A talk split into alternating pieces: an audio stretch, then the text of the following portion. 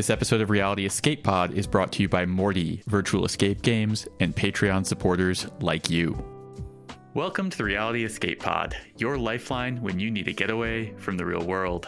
I'm David Spira, alongside my co host, PG Law. Together, we're exploring immersive gaming from all angles, and we'll be joined by guests who really know their stuff. Today's guest is Kathryn Yu. She's a game designer, co founder of the Immersive Experience Institute, as well as executive editor of No Proscenium, where she covers immersive theater, VR, escape games, and more.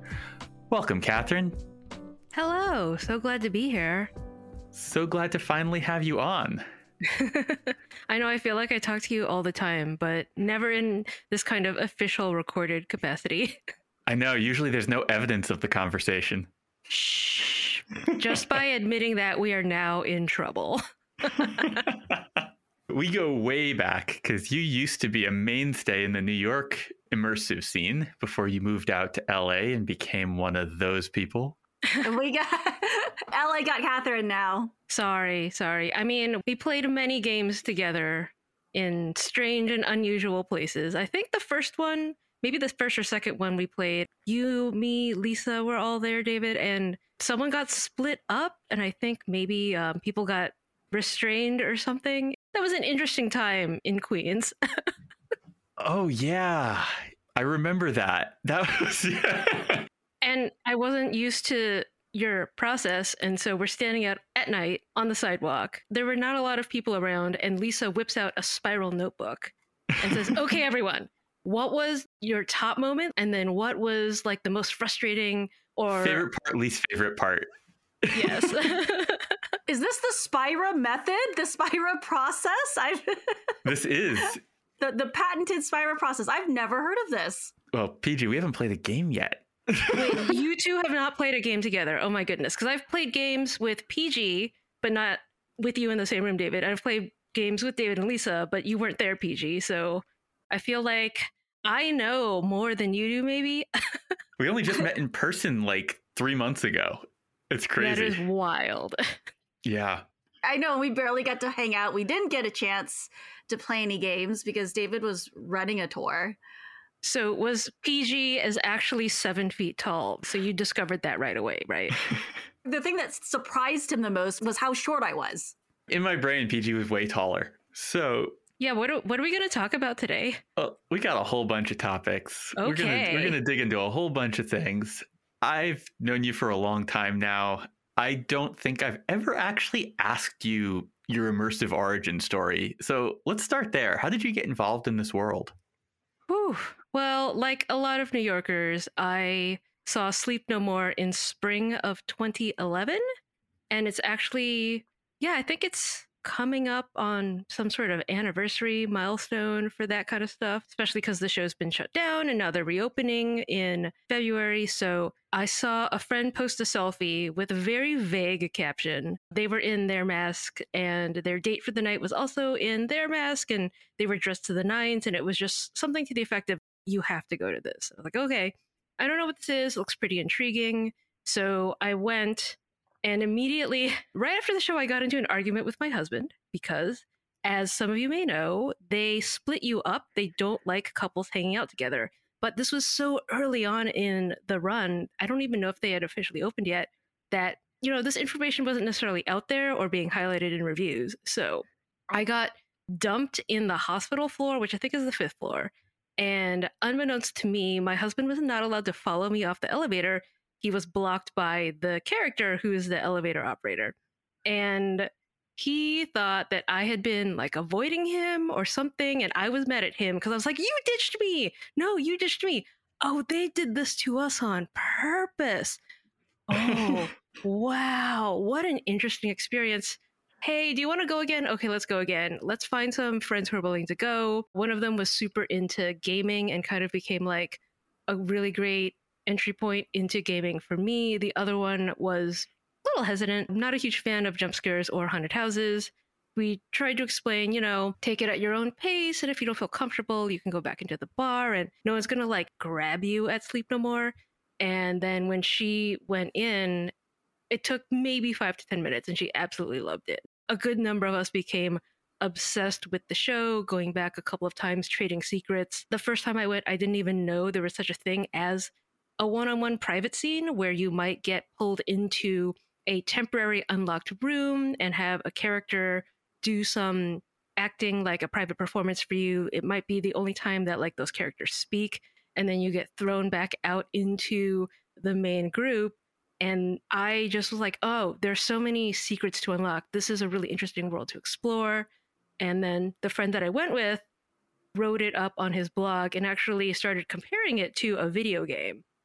So if you look in the Punchdrunk Encyclopedia under the entry for Sleep No More as video game, my friend's blog is in there, and apparently Felix Barrett saw it at some point, and so that's like a fun little piece of Punchdrunk history. Is hey, that's the friend that I was like, hey, do you want to come to this with me? And he was so inspired to write it up, comparing it to PC console games because he's a big PC console gamer.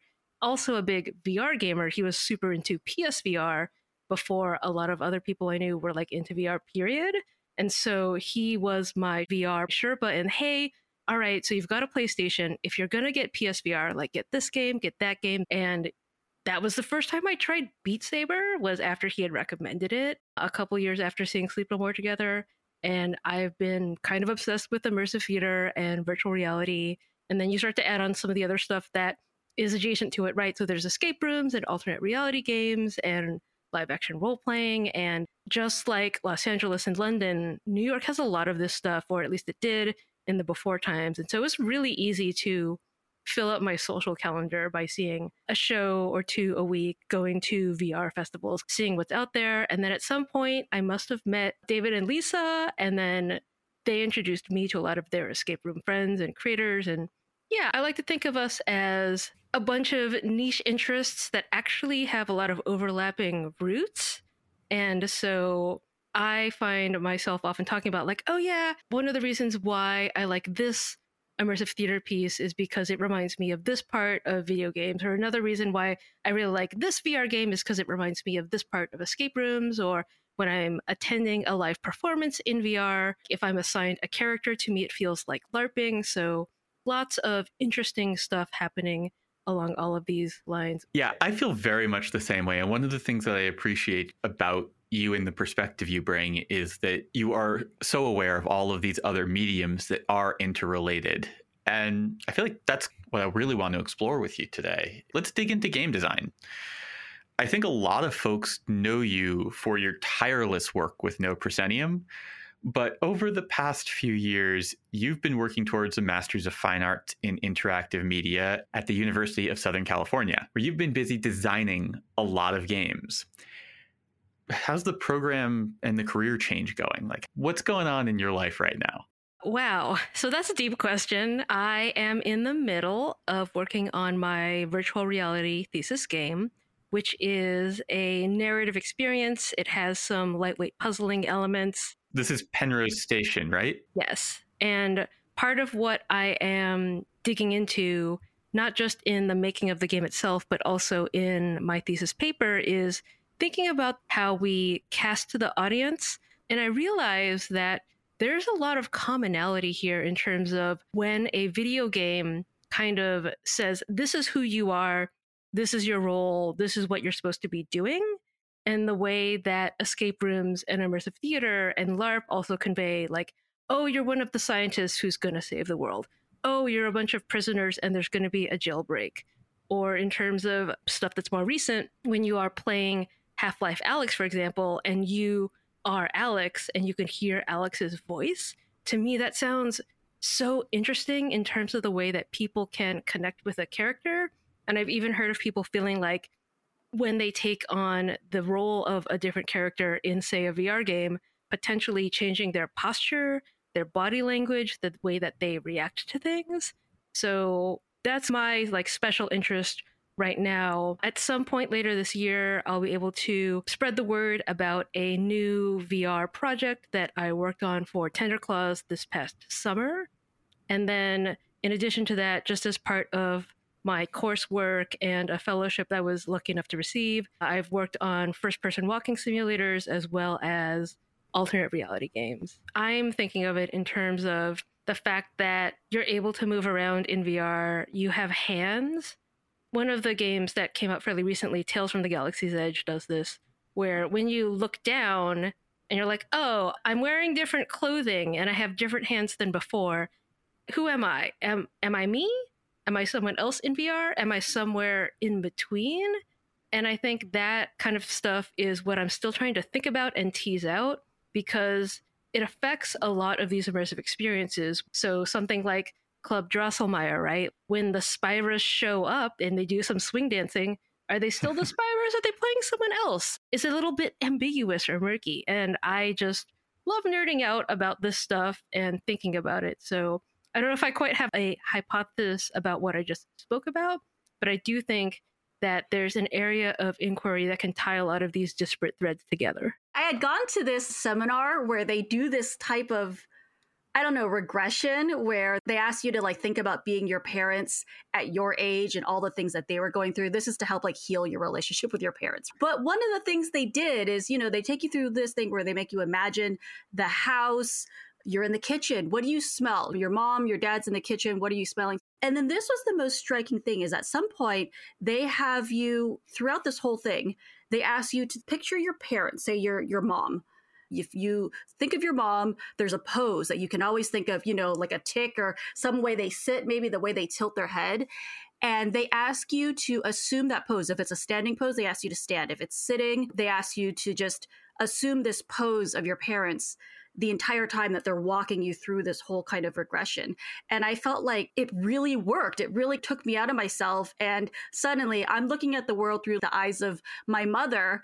And this is helping me understand what she's going through and seeing her as a person and not just, I don't know, my mother. But it was a weird thing. So, like when you said this whole thing about putting yourself into another body, it reminded me of that and how powerful even standing a certain way, how powerful of a change it can make in your perception of the world. Yeah, definitely. And this is why a lot of people love live action role playing. They love immersive theater because you can try on different variations of yourself and not necessarily have to commit to it, but it does start to create kind of a more interesting, self aware, reflective process in some folks. And it can be really rewarding. And there certainly are clinical uses for role play. It's not entirely the same thing as what we would consider LARP or many of the different variations of LARP, but there mm-hmm. definitely is a medical realm for this. And there's also professional realms for role play of using it for training and all sorts of things. Yeah, that's one of the reasons why I think there's a lot of potential in immersive art and entertainment because you can literally imagine and build a new kind of world. So that opens the door to what kind of world do you want? What kind of self do you want to be? That kind of brings me to my next question, which is your Wait, really? it really it really does. I am shocked, surprised, and delighted. You're working through right now a lot of different theory and practice of game design. But before that, and before you made this leap and decided to shift your career, you were working as a user experience designer, which is my vocation as well. What do you feel are the parallels between UX design and game design? Because you're at this point talking about constructing reality and doing it with intention. I'm curious where you think the overlaps and differences are. Oh my gosh. If you love people, if you're a humanist at heart, if you like understanding people, observing people, trying to figure out why they did something, why they didn't want to do something, what they thought was going to happen. I'm constantly surprised whenever I try to playtest something or when someone gives me something of theirs and I start playtesting it. And let me tell you, I have really bad, very bad hand eye coordination, and I do not have a filter. So when you are giving me your game, I'm like, oh, what's this? What does that dot do? Is this supposed to be red? Is it clickable? Let me try again. I'm going to try again. Oh, I really want to click on that. Oh, okay. I guess I should be doing something. Let me open that. Oh, it doesn't open. Is there a key around here? Like that's what I. that's how I tend to play games when I'm playtesting. Is I just give people my internal monologue. So I think, yeah, it's very similar. Someone has a problem with the navigation on a website, or they get stuck in an app, or they can't figure out how to check out um, their shopping cart, and then on the game design side, uh, no one reads the rules, so you have to make them as simple as possible. if something isn't fun or interesting or dramatic right away, they might be confused. If you can't see a clear cause and effect between your actions in a game and what happens next, that's going to mean that it's not interesting to someone. So to me, there's a lot of parallels between a good user interface and good user experience, as well as what makes a game fun and interesting, as well as usable, because you also have game UI and game UX as like a subset of that. I feel very much the same way. And when I do web design for my clients and app design, my underlying philosophy, I use it as sort of like for grounding and for humility, is that I don't believe that you can actually make a website a delightful experience. People talk about, oh, we're going to make a delightful experience. It's a freaking website. There are many like them. They all look sort of the same. It's it's small variations that add up to how pleasant it is to use. And so my goal is to not make something that's delightful, but I try to eliminate as much suck as I possibly can. And that's also sort of the way that I look at game design is that you have an infinite amount of options that you can put into anything, but a lot of them suck a lot of them are really just miserable to be a part of. So, like, can you shave off? Can you remove the stuff from it? It's more like carving than it is like building. That's the way that I think about this stuff. I have been delighted by websites, David. That's not true. Colby's Curious Cook Off was an online uh, web based puzzle hunt, and it That's was a game. delightful. It's a website. It's a That's it's a game. website. It's a- it's Talking about website, more task oriented stuff. Yeah, I'm talking about the corporate stuff that I get hired to do. A Fortune 500 company is hiring you to go and rebuild their website. You're not making that website into a delight. You can make their task more pleasant along the way, though. Exactly. You can convey information effectively. You can make it so that the forms don't make you lose your mind when you put something in incorrectly, or better yet, design the forms in a way that it's really hard for them to put things in incorrectly and they don't even see the error state. There's a lot of nuance that can go into you know, making something that's a pleasant experience, but I think that a lot of it is removing and zeroing in on the stuff that isn't good, it isn't fun. Yeah, and for this scenario, what do people care about? They care about going about their day, they care about getting the thing done, they care about not spending too much money. Sometimes the best thing is to be forgettable in a way. Exactly. Having a website where a video starts playing immediately, oh, the worst. Okay, it's, Yeah. sorry, this is totally off topic. Would you like to join our mailing list? Exactly. Yeah, the thing is, when people decide they're going to play a game, they want to be immersed. They're going to an immersive theater production. Now, you have different types of people who are showing up with different goals, but you can at least assume some amount of them actually want to be immersed in it. There are definitely some people who don't want to be there. They were dragged by their significant other, they were dragged there by their boss or their company. They got there by mistake. They thought it was something different. There's certainly mindsets where you have to take into account the people who don't want to be there.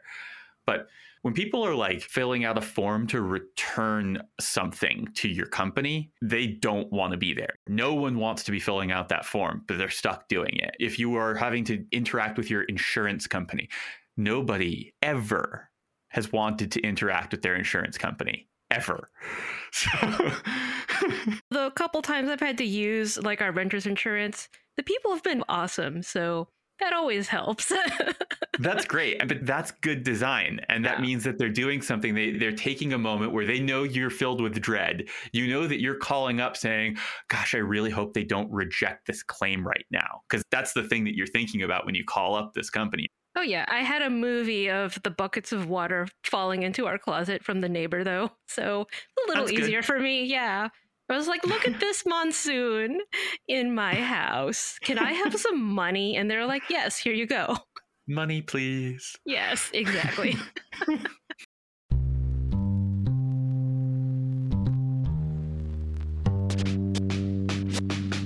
We're taking a moment to thank our sponsor, Morty.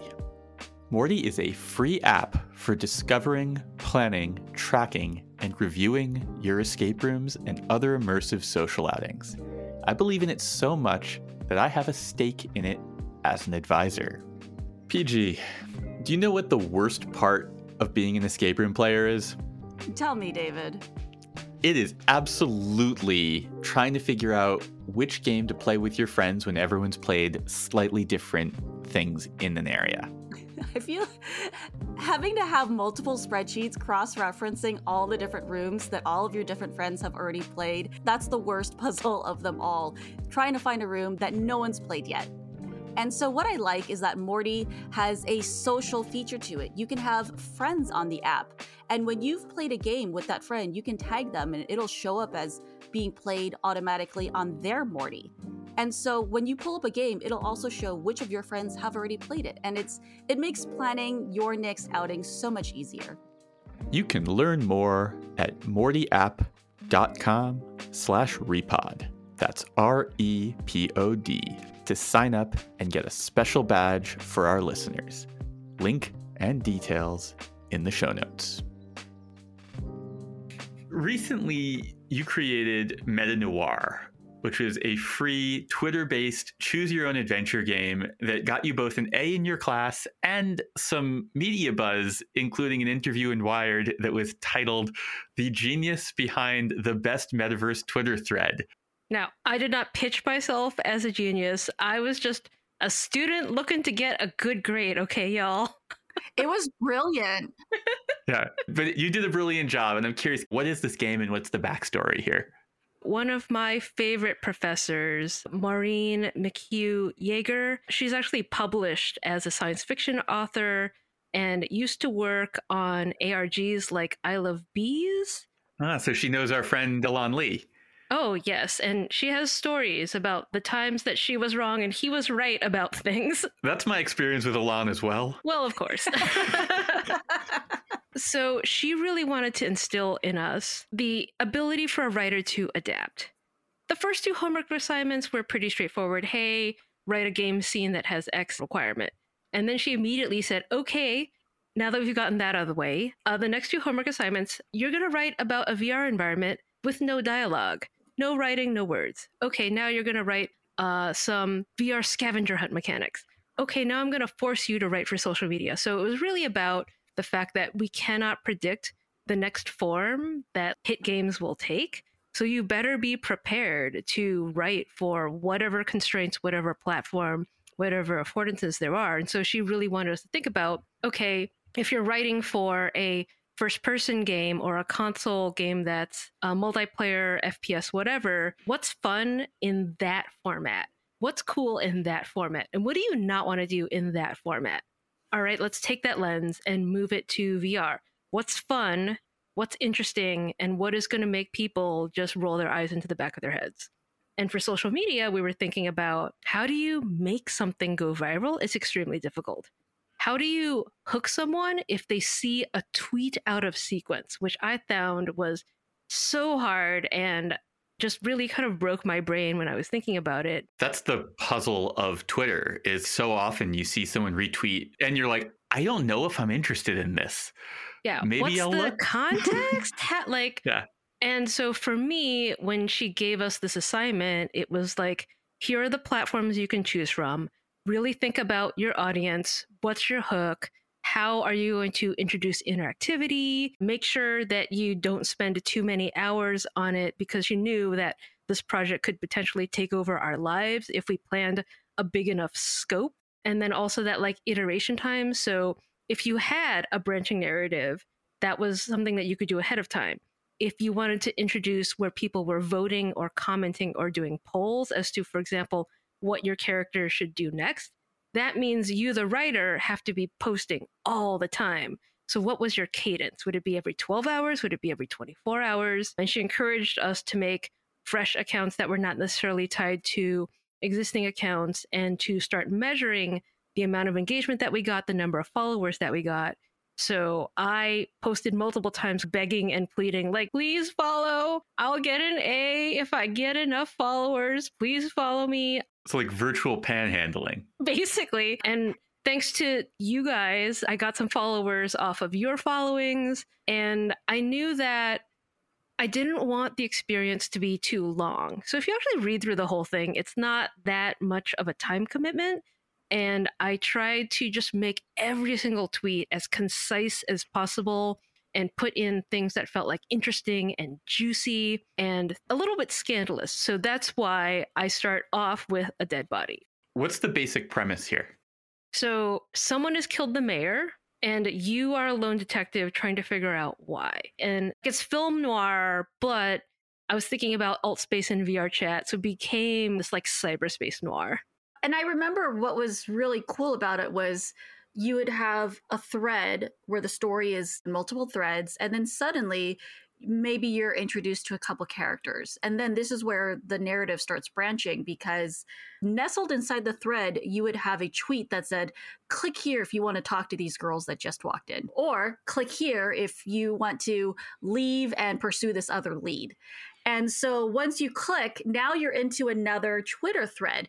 And I remember the whole time reading this, it's like Russian dolls, but you worked backwards, having to go. The start of the story is basically the end of the tweet thread, if that makes sense. And just, I could not imagine the uh, diagrams and the amount of work it took to build this thing from backwards to forwards. yeah, that was that was several hours. I have a question. So, do you consider this a game or a narrative? I started thinking about this when you started talking about Sleep No More as a video game. And I was like, what defines the difference? Is a choose your own adventure? Is that a game or is that a book? Where are the boundaries? very fuzzy, very fuzzy. Uh, there's a big interactive fiction community. They have a contest every year, and I also have played a lot of Twine games. I've both made Twine games for school and played a lot of Twine games. What's a Twine game? Oh, so it if you saw the template, you'd probably recognize it. It is an HTML in your browser branching narrative game where you can like click and there'll often be multiple choices and multiple endings. So it's also a no code required tool. So it's really easy if you just want to write an interactive narrative to start using Twine and get something up and running. And because it generates HTML, you can publish it really easily. In fact, if you go to itch.io and just say, oh, I want to publish my game, oh, it's a Twine game, they will put it on their site and it will be runnable in that web browser from anywhere, even on a phone. So, extremely powerful, pretty lightweight, super easy to learn tool if you're interested in interactive narrative. Did I answer the question? I don't think I answered the question. I guess I'm still like, okay, would you call Choose Your Own Adventure a game? Yes, but it's not a satisfying game because most of the time, you die. I guess you could always, like me, skip ahead and you hold your finger in the book and you'd be like, oh, that was a bad branch. I'm going to go back, choose the right fork. I think that part of the problem with choose your own adventure is that when you die, it's not an ending. It's just a conclusion. It's right. a ter- like it just terminates. It's fairly arbitrary why you die.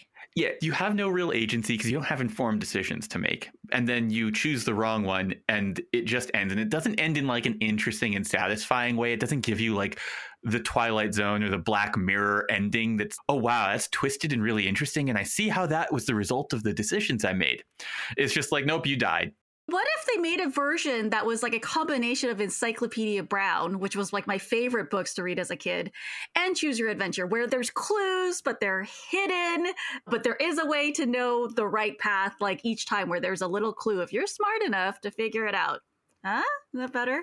yeah, that's definitely possible. There's lots of games where you might have choices A, B, and C at a specific point in time. And it's clear that the game is trying to lead you down a path. That's another thing, especially when you start talking about getting immersed in a character, when you can feel that the game wants you to walk a particular path and you start to become aware of that. If you're playing an RPG and you're like, you can rob this little old lady or you can help her cross the street. And if you rob her, you know, there's going to be terrible ramifications. You can just feel the game just pulling you in a particular direction and you don't feel like you have agency. I get that. I feel like lately with a lot of escape rooms, we've been having designers kind of experiment with giving you a choice at the end of the game. Okay, you found the bomb, but do you want to join the evil villain? And like take over as the evil villain or do you want to save the world i've seen this in quite a few games now and even then it feels like maybe you get a slightly different ending each time but i don't know that there's necessarily real consequences are ending. I don't know, but I guess it feels a little bit like the choose your own adventure. Like it's kind of arbitrary. I guess it changes the narrative a little bit, but not enough that in a way it feels like it really made a difference in your win condition. I don't know. Yeah, in screenwriting, they talk about the events that happened and ideally it's a because event because mm-hmm. I did mm-hmm. this and then I did that and then we chose to do this. Oh no, something is happening and now we have to make that bigger choice, but it was directly the result of our actions. And theoretically, technically, uh, USC Games, or at least my division, Interactive Media and Game Design, is part of the School of Cinematic Arts.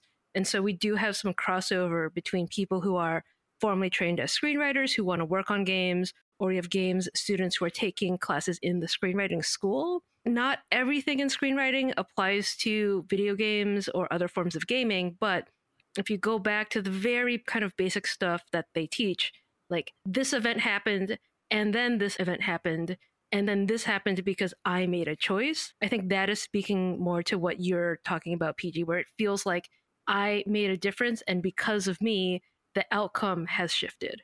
Yeah and the outcome is shifting because of your actions not because of a forced choice or like a decision moment that was dropped on you and you're like be good or be bad. There are a lot of ways to do it much more subtly and make it feel like it was born of your agency. And that's the great struggle especially when you're talking about digital games is you do not want your project to take 8 years to make but you also don't want the player to feel too constrained how many options do you present? What do those options mean? And then at a certain point, you often want your branches to coalesce, to like reconverge somewhere.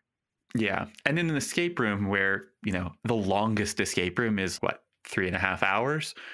And that's an outlier game. Usually it's 60 minutes, 90 if you're feeling decadent. You don't have as many branches, even if you want to go and round out your world thoroughly. The opportunity doesn't present itself the way that it does in a, a video game that could take 200 hours to complete.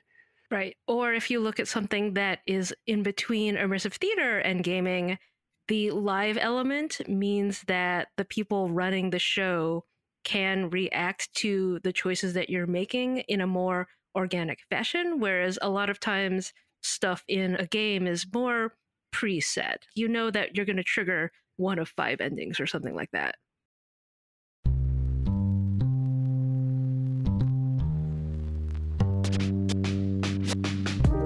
We'd like to take a moment to thank our sponsor, Virtual Escape Games. Virtual Escape Games specializes in virtual team building adventures for teams anywhere around the globe, 24 hours a day, 7 days a week. In our regular careers, Lisa and I lead a whole bunch of teams. And one of the things that we like to do with those teams who are all over the world, play virtual escape games. If you are looking for something to do to bring a group of coworkers, family, friends together, especially if they are in disparate locations. Playing an escape game online is a phenomenal way to do it, and Virtual Escape Games is a fantastic company to do it with. Their games are available around the clock, which means you don't have to constantly play the time zone game. Check out their games. Their themes are all super nostalgic and really funny. There is something for pretty much every decade in the last, I don't know, 50 years. They're all really humorous and safe for work. For non hosted games, 1 to 6 players, you can get 20% off using the code REA20. And for your team building adventures, you can also knock off 20% with the code TB20. All of this is available for you at virtualescapegames.com com. These details are in the show notes. One of the things I love most about games and entertainment in general is leaning into the strengths and really working with a given medium, which was the point of the assignment that gave birth to Metaverse Noir, which is figuring out how to work with that medium and turn it into something that's special because of the medium, not in conflict with it or in spite of it. Well said. Thanks. So you mentioned Penrose Station, which is your master thesis game that you're working on with a team of people set in VR. You're exploring some pretty heavy themes and complex emotions, including sadness, anger, helpfulness, remorse, understanding, and insight. What can you share about this project and what do you feel are the risks and rewards of exploring emotions like this through games? Don't get me wrong. I absolutely love VR puzzle games like The Room, VR A Dark Matter, like Red Matter, like Down the Rabbit Hole, like Fisherman's Tale. A lot of times I found that most of my attention was towards the puzzle mechanics themselves and not necessarily the narrative elements. And so when you put down some of these games when you're done, you don't necessarily go, wow, what a great story, or wow, I fell in love with those characters. And similar to some of the challenges that, for example, Strange Bird Immersive has talked about, how do you integrate puzzles and story? And so they're trying to integrate immersive theater and escape rooms. And I'm trying to integrate some fairly lightweight tasks. They're not very difficult puzzles, but I still wanted the story to feel like it had equal weight.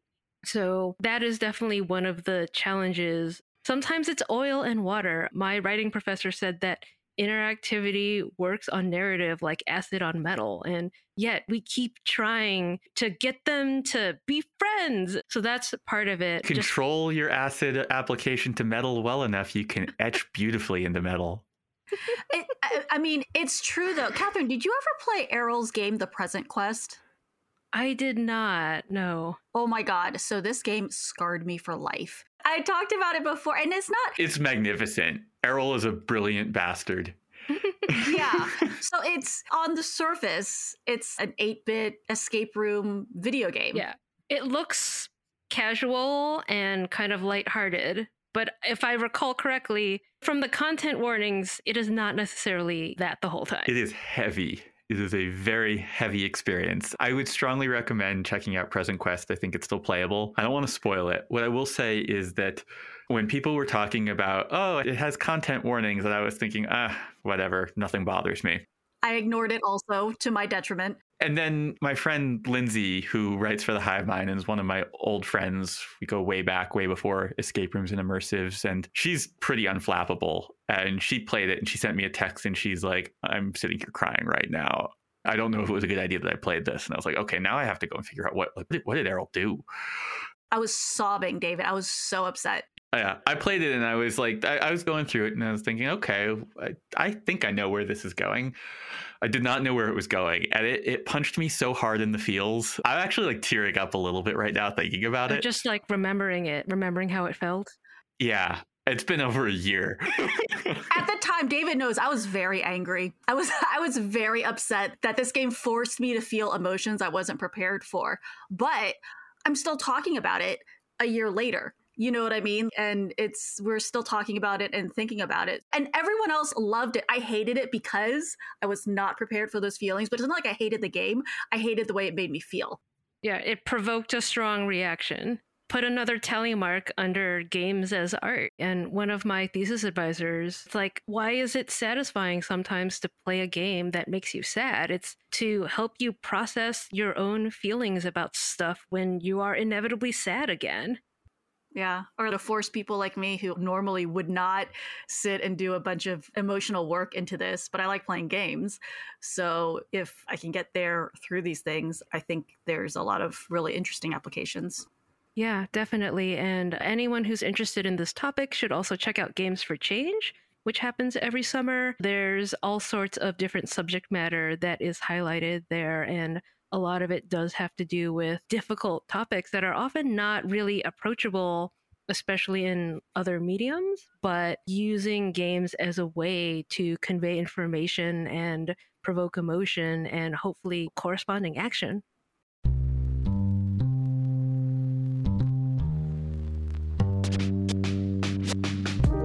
Hey, folks. I'd like to take a moment to talk to you about something that I've been working on with a bunch of people from the team over here for years. We've been wanting to host Recon, the Reality Escape Convention, in person in Boston for a very long time. And circumstances have halted that effort. But not this year. We're doing it. August 21st and 22nd of 2022 in Boston, Recon is happening. We are blending Escape Room Conference with the tours we've been producing for years to produce a proper escape room convention. You'll meet people, you'll play games, you'll hear wonderful talks. It's going to be a great time, and I truly hope that you come and join us. Tickets for Recon are available now. You can learn more at realityescapecon.com. Details in the show notes. I'm going to have so much work to do after this episode because Kathryn's giving us so many resources. It's great. I have links to all of the resources mentioned in the podcast in the show notes. So if you're a listener and you have not yet checked out the show notes, you can take a look because we link to most of the resources that are mentioned. PG puts a lot of effort into the show notes. You should go and check out the show notes. I keep trying to shepherd people there. So I feel like I'm not wasting, I'm not screaming into the void here. So, since we're talking to podcast fans right now, let's change gears a bit and talk No Proscenium for a moment. The No Proscenium podcast has a new format that I'm a really big fan of. Can you tell us about No Pro 2.0 and just sell the listeners why they should be listening to you? We are trying to cover more and different types of immersive art and entertainment. So I would describe the new format as kind of more of a magazine so you might have a beat check with a journalist for, hey, what have you been seeing at an Oculus conference or CES or what what have you been observing on the festival circuit? And then we've got people who are actively working on projects that might be showing online or at conferences and festivals or in specific cities. we're also trying to highlight different immersive experiences. So each week, our review crew, their pick of the week, and dig a little bit into what is it? How does it work? Where can you find it? What makes it special? I try to do a quick five minute segment about what's happening in the news, and that could be in the XR space or theme parks or immersive theater or alternate reality games. So, just trying to mix it up a little with more interviews, shorter interviews than there used to be with the bonus material being put out on the Patreon feed but hopefully giving people a broader taste of what the stuff is all about, whether or not it's immersive art installation or it is virtual or augmented reality or it's someone who's standing up a theater piece or who has written a book about uh, immersive experience design or immersive dance or whatnot. I really love the direction that No Pro is going. If you haven't listened to it recently, strongly recommend check it out. Kathryn and Noah and the gang are doing a killer job. And special shout out to all of our volunteer staff, just trying to keep uh, a bunch of different voices on the podcast too. It's been really nice to highlight some of our writers who you might only read in print on the website, but yeah, getting their voice on the podcast has been super cool. So it's not just me and Noah all the time. I have one more important question for you. It's actually the most important question. It's the reason that you're on the show. Can you help me understand the magic of the chili crisp? Oh, okay. So it is a condiment. The most famous one, which you can find at many Asian grocery stores, is called lao gan ma. And it is sweet and it is spicy and it's got beans on there and it is good on almost every kind of food. Some people put it on ice cream, other people put it on oatmeal or hummus, pizza. Yeah. And that's the classic. That's like the OG. Some people call it old lady sauce. Uh, other people call it old man sauce because the portrait of the creator is a little ambiguous.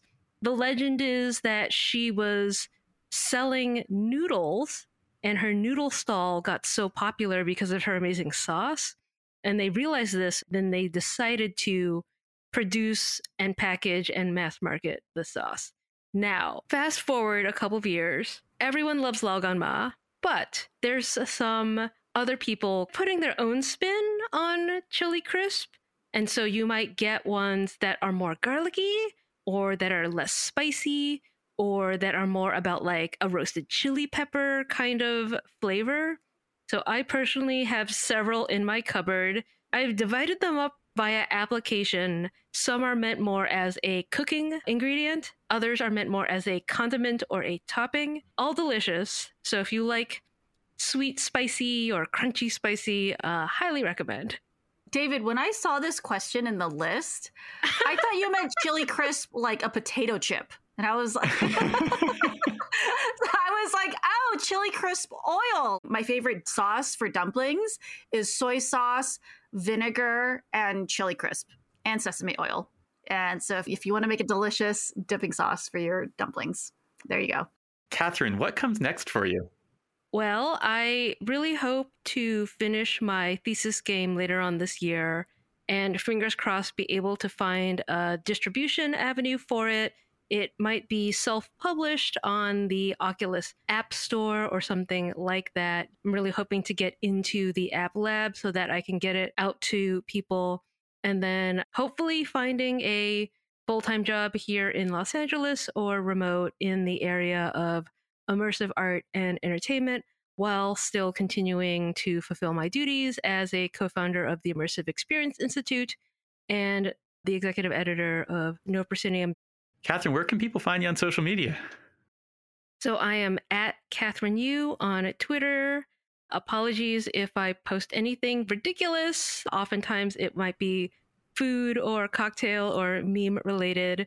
And then you can find No Proscenium as at No Proscenium on Twitter, no underscore Proscenium on Instagram. And our website is noproscenium.com. We've also launched our search listings portal.